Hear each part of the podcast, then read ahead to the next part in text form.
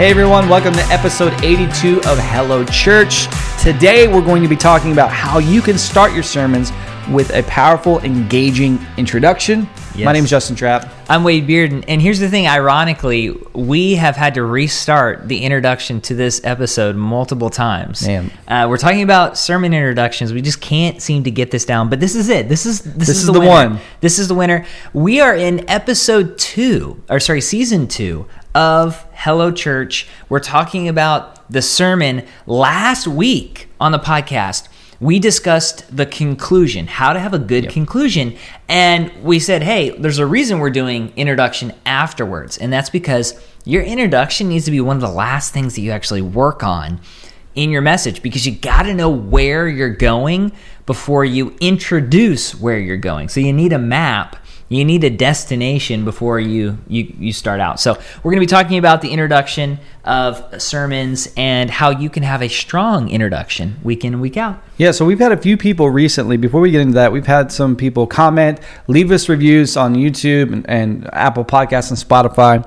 We had Anthony, Raphael, Steve, Danielle. Uh, we've had Kim uh, leave us comments and, and tweet us. Someone with the YouTube screen name Babe Ruth. And the Big Bambino. the Bambino. Uh, thank y'all so much yeah. for providing feedback. Even yeah. some of y'all that provide mean feedback. Uh, you you leave us mean comments. It's okay. Like Georgia Bulldogs. No, no, no. it'd be like Alabama Crimson Tide, okay, okay. seventy five. That yeah. they, that type of person. That thing. Okay. Uh, so no, thank y'all for your comments. We really appreciate that. And you know something that would really help us is if you rated and reviewed us on Apple iTunes. That's huge for our podcast. It helps it to get to more people. So if you haven't done that yet it is super easy, right? All you have to do is just hit hit the five star and just say best podcast ever. That's it. Copy paste. We could you could even leave that in the show notes. Just copy and paste best podcast in the history of podcasts. Super simple. Yeah, so uh, let's dive into our content. I love it. You didn't even acknowledge it. You're like, yeah, that's exactly what yeah. needs to be done. Well, I was thinking in my head, our next point really goes against everything that we just did. It's yeah. sort of like do as I say, not as I do. But the the first point in having a great engaging introduction is don't waste your introduction. Mm-hmm. And here's what I mean by that. I made the mistake early on in, in ministry, and I was because I was felt like I was the most comfortable on stage, mm-hmm. and we didn't have a, a, what I felt like was a person that was decent on the mic, so to speak, outside of singing and lead worship. Yeah. And so I would introduce the service, and then the worship would come up, and then the worship pastor or leader would pray at the end of the worship set and then we'd have a video and then I'd come up and I'd do the offering. Yeah. And and maybe I might even do the announcements, whether there's a video separating the offering and the announcements and then I would get to my sermon and finally someone pulled me aside and said, "Hey, listen, Justin. Like we get it. yeah. You like to talk. But mm-hmm. the more that you talk before your sermon, in, in, a, in the, whether it be the offering or you're doing announcements or you're doing housekeeping items, the less effective you are when you begin your sermon because you've mm-hmm. already been talking for 12 minutes uh, you know collectively it'd be better for you to have other volunteers they may not be as good as you mm-hmm. But it's going to make you more effective when you actually do speak and so yeah. don't waste your introduction before you get up there yeah try to delegate that stuff to other team members. Let yeah. other people have the mic, even if they're not as sharp as you, they're not as eloquent as you. They'll get better. They'll improve just like you have improved as well. And then when you finally get to your introduction, it's the first words you say. People will be waiting with bated breath, yeah, with anticipation. Uh, yeah, I, this is like a, a big pet peeve of mine. Uh, is when is when people get up there and, and they do the announcements or they take up offering. If you need to do that maybe find a way to break it up. So maybe have like a bumper video or something. just really kind of start fresh. And then here here's this is my thing too. And I know some people might disagree. I'm not really a fan of whenever a preacher gets on stage and says, Hey, everybody, this is week four of our series, Renegade. And here's what we've talked about. And they spend five minutes recapping their sermon series. Yeah.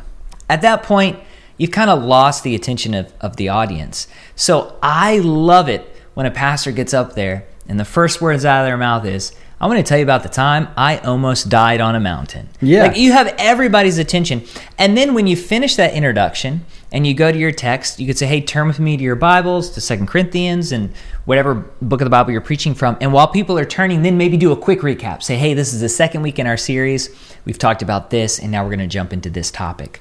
So just utilize the introduction because if not, like if you imagine this, if you do offering announcements, a long recap of the message, you've been talking for maybe 10 minutes before you even start your message. And you've already lost a lot of people. If you've ever worked with an evangelist or you've hired in a, a, guest speaker, someone this, that does this for a living, a lot of times what they'll do is they'll send you their bio for hmm. you to make for you to introduce them so that when they get on the stage they're not having to do all the small talk. They're like hey Yeah. my name's justin. It's an honor to be here pastor mm-hmm. pa- pastor brett and and and pastor lisa. They they've just been such good friends of mine mm-hmm. and we just go way back and glory to god it's uh you know it's a blessing to be here like literally like don't don't start your message Yeah. like that And if you do it, say, "Hey, I'm so excited to be here. Thank you, Pastor. I'm gonna jump in." Yeah. Right. Or, or like I mm-hmm. said, when people are turning in their Bibles, say, "Hey, we're gonna continue, but I just want to say it's an honor to be here. Thank you Totally. for inviting me." And then maybe say something at the end. But yeah, really get in because you've got everybody's attention for that brief moment. Maybe for the first time all service, everybody's looking at this new person on stage who's about to start talking. Mm-hmm. Everybody's paying attention. And for the for the moment for the for the, for like two seconds. Yep. So you want to utilize that. You want to harness that. so we have questions yeah, really. questions. Questions Question- to ask yourself before you before you preach your introduction. Yeah, and so I'll, let- I'll let you dive into this first one. Okay.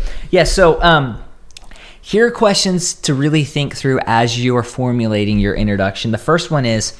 Does this reinforce my conclusion? And we talked about this in our previous episode. You need to make sure you have that very specific objective. You say, This is where I'm going. This is the big idea of my message. This is what I want people to do as a result of hearing this message. This is the conclusion. And your introduction gets you there. So imagine you are driving from, we're in Houston. So I'm going to say you're driving from Houston to Dallas you wouldn't want to start driving on the freeway towards uh, Galveston and then turn around and head to Dallas. No, you want to start in that direction. So, with your introduction, you don't want to start going in a different direction and then you get to your message and say, oh, we're going to go back to this subject. You want to start in that direction. You want to get people thinking about where you're going, raising those questions. So, does this reinforce my conclusion? You got to ask yourself that question first. The next question that we like to ask, and I think we we actually have two two questions here that could be combined. Maybe is Yeah. does this grab attention, mm-hmm. and does this pique the interest of the listener? Are you starting, like you said, with an interesting story? Mm-hmm. Maybe you're creating, t- you know, a lot of great movies or TV episodes. Like every CSI episode, right, starts with the murder, and you don't, you never see the person's face, right? You see their shoulders and below, and it starts with the tension, and you work your way back towards the end, you know, towards the episode, towards the end, trying to figure out who done it. Yeah. Why? They start with tension. They start with mystery. You could do that. You could say, let's say you're going to be uh, doing a sermon on forgiveness that morning. You could start, and it could be serious. You could say, listen, many of you, or you can even start with a question Have you ever been turned on by a close friend? Ca- caught you completely off guard. You, you didn't expect it. They sort of stabbed you in the back, you might say. You, you, you felt like they you, you thought they were a loyal friend and they ended up not being loyal at all. They, they ended up being the one that was most vicious and toxic towards you. And and you've spent the past few years really resenting them uh, maybe not forgiving them. And today i'm going to be talking about forgiveness. And and if, when you don't forgive how that impacts your heart how that impacts your soul so you could start with something serious right create tension and then begin Yeah. to think about that person that that bec- person becomes very tangible Yeah. and on the front of their their mind throughout the sermon thus making you, the rest of your your content a little bit more effective because they're thinking about that particular situation Yeah. you could start with something funny Yeah. like joel osteen Yeah, so here, here, here's kind of a, some ideas. Interesting story, uh, a shocking fact or Yeah. statistic. A statistic. Uh, you could pull something from current events, uh, an interesting question or a strong or bold opening statement. It's super important because, you know, God's word is so interesting. It's so powerful. Mm-hmm. But a lot of times, I think we take that power out. We, we make the Bible feel boring uh, when it's not. And so you want to grab the attention of the audience and say, hey, like, this applies to you. Like, this applies to our world. This is really important because people come in and whether they realize it or not, they're constantly kind of asking themselves, is this worth listening to?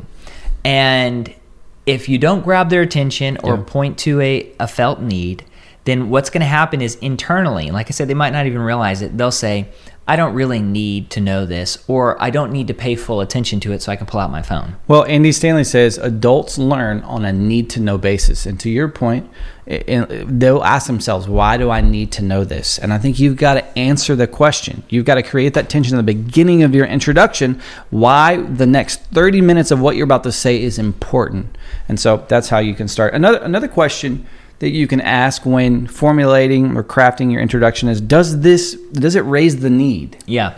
Does it raise the need of the text? Yeah. So you want to grab attention but you also have to push people towards that big idea or the passage. Let me give you an example and this happens to all of us. This is just an example that i remember. I remember somebody preaching on uh, uh, the lord's supper on communion and they began with this illustration about how much they loved food and they talked about good food that they enjoyed. And it was very attention grabbing it's one of those one of those introductions that kind of makes you uh, really hungry. And and I, I, thought that yeah. was really fascinating.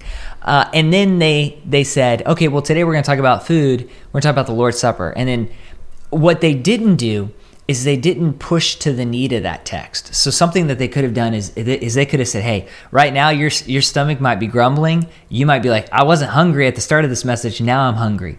We have these needs. And here's the thing: just like we have physical needs, like we get hungry and thirsty, we also uh, have spiritual needs, and those needs can only be met in Christ. And that's really what the Lord's Supper is about. Let's jump in. So you've got to raise the need and not just grab attention. You, you, you've got to do both.